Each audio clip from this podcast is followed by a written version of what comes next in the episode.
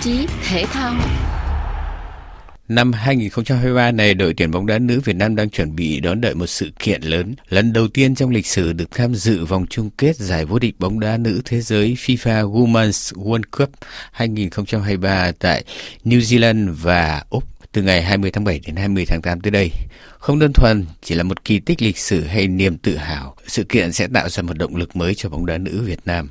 Được thành lập từ năm 1990 nhưng đến năm 1997 đội tuyển quốc gia bóng đá nữ Việt Nam mới có trận thi đấu đầu tiên.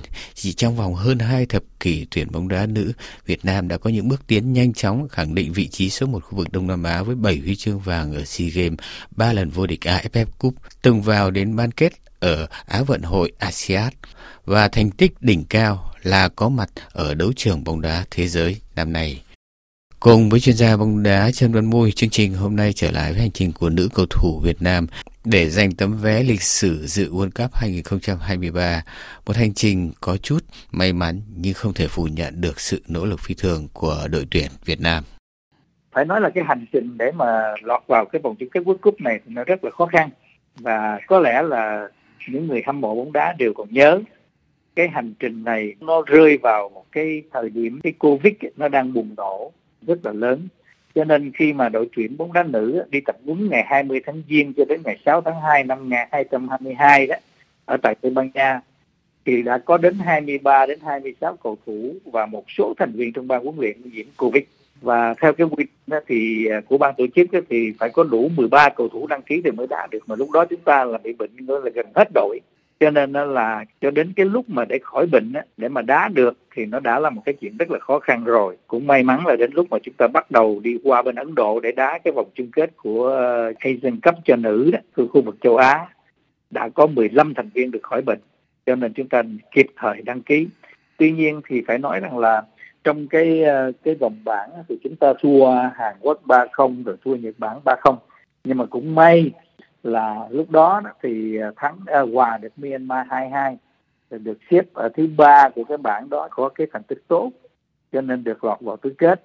Thì đến tứ kết gặp Trung Quốc thì mặc dù là mọi người cũng đang rất là mệt mỏi và bệnh tật như vậy nhưng mà Tuyết Dung đi được một bằng là thua Trung Quốc 3-1 nhưng mà chúng ta vẫn có thể lọt vào cái vòng đá playoff với Thái Lan với Đài Loan. Và cái điều kỳ diệu là sau đó vậy diễn ra đó thì Việt Nam lại thắng Thái Lan 2-0 rồi thắng Đài Loan 2-1 và nhờ cái chiến thắng đó mà chúng ta lọt được vào cái vòng chung kết của World Cup lần đầu tiên. Thì cũng phải nói thế này cái việc lọt vào vòng chung kết đầu tiên này cũng có một cái sự may mắn. Đó là lần này đó thì cái World Cup á, được tăng cái số đội lên là 32 đội. Khu vực của châu Á đó thì được tăng lên thêm một suất nữa tức là chính thức là chúng ta có 5 suất. Rồi cái may mắn thứ hai nữa thì cái nước chủ nhà của vòng chung kết đó, thì họ không phải đá cái vòng loại và không có cần phải tuyển chọn. Do đó trên là úc là nằm ở trong khu vực châu á. Nhưng mà cái suất của họ thì coi như là được chính thức rồi. Năm suất thì lại không có úc ở trong đó. Và thêm một cái nữa tức là bắc triều tiên thì họ cũng không có tham dự một cái đội mạnh ở cái khu vực châu á mà lâu nay vẫn thường có cái thành tích tốt nhất.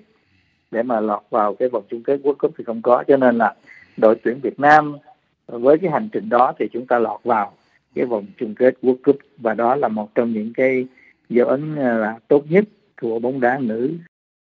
Lần đầu tiên đến với sân chơi lớn thế giới khi mà trình độ bóng đá nữ Việt Nam vẫn còn ở khoảng cách xa ở phía sau so với bóng đá nữ thế giới. Thế nhưng đội tuyển vẫn được chuẩn bị kỹ lưỡng cho giải đấu lớn này. Việc này nhằm mục tiêu giành thành tích gì không thường? Khi mà chúng ta lọt vòng chung kết World Cup thì cũng cố gắng làm thế nào để mà chúng ta có được cái thành tích tốt hơn khẳng định được cái ờ, vị thế của bóng đá nữ Việt Nam.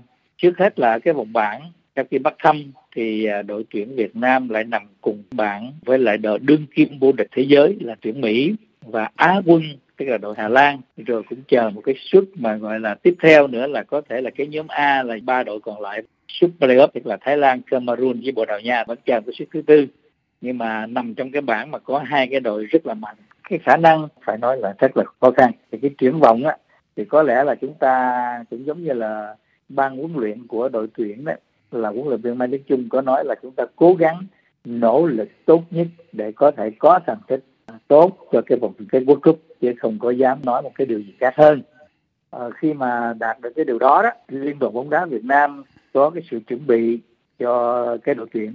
Cái thứ nhất là lần đầu tiên tổng cái số tiền dự kiến chi cho cái đội tuyển nữ để mà có thể tập huấn rồi đi uh, thi đấu giao hữu rồi chuẩn bị cho tốt. Nói là lớn nhất từ hồi xưa tới giờ cho một cái kỳ chuẩn bị dự kiến khoảng chừng 10 tỷ của Việt Nam tức là khoảng uh, tương đương khoảng 400 ngàn đô. Tuy nhiên là đối với là đội tuyển nữ của Việt Nam thì nếu mà với số tiền đó thì là lớn nhất từ xưa tới nay rồi.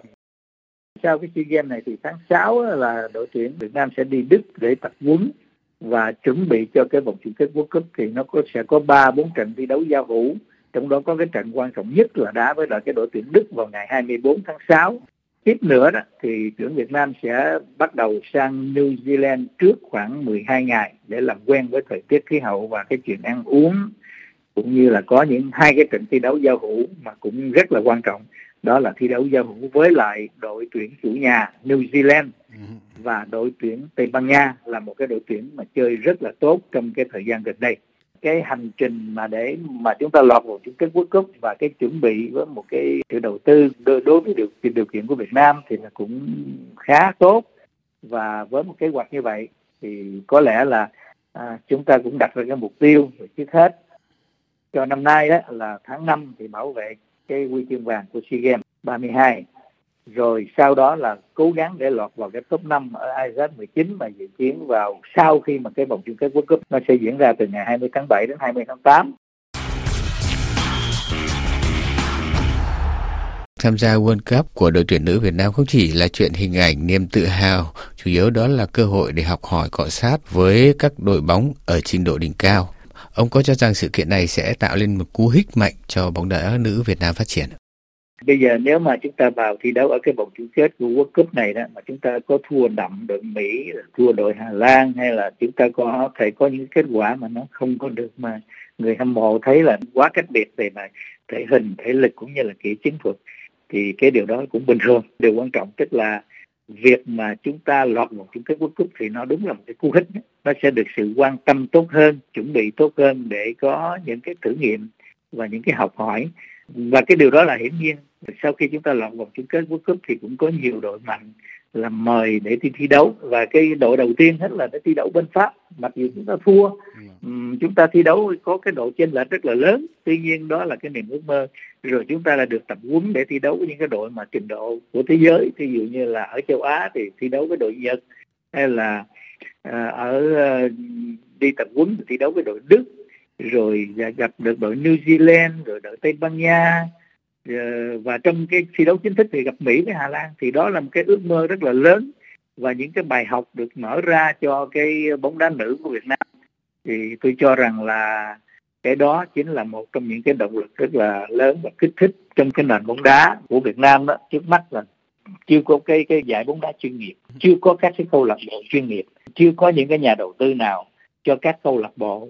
Và thực ra mà nói với các tuyển thủ nữ bóng đá của chúng ta đó mà như huấn luyện viên ờ, Mai Đức Chung nói đó là bây giờ các em đã được quan tâm nhiều hơn và cái lương mà hàng tháng các em có được là 10 triệu đồng. Trời tôi thấy nghe một cái con số mà thấy rất là thương cho các uh, tuyển thủ nữ.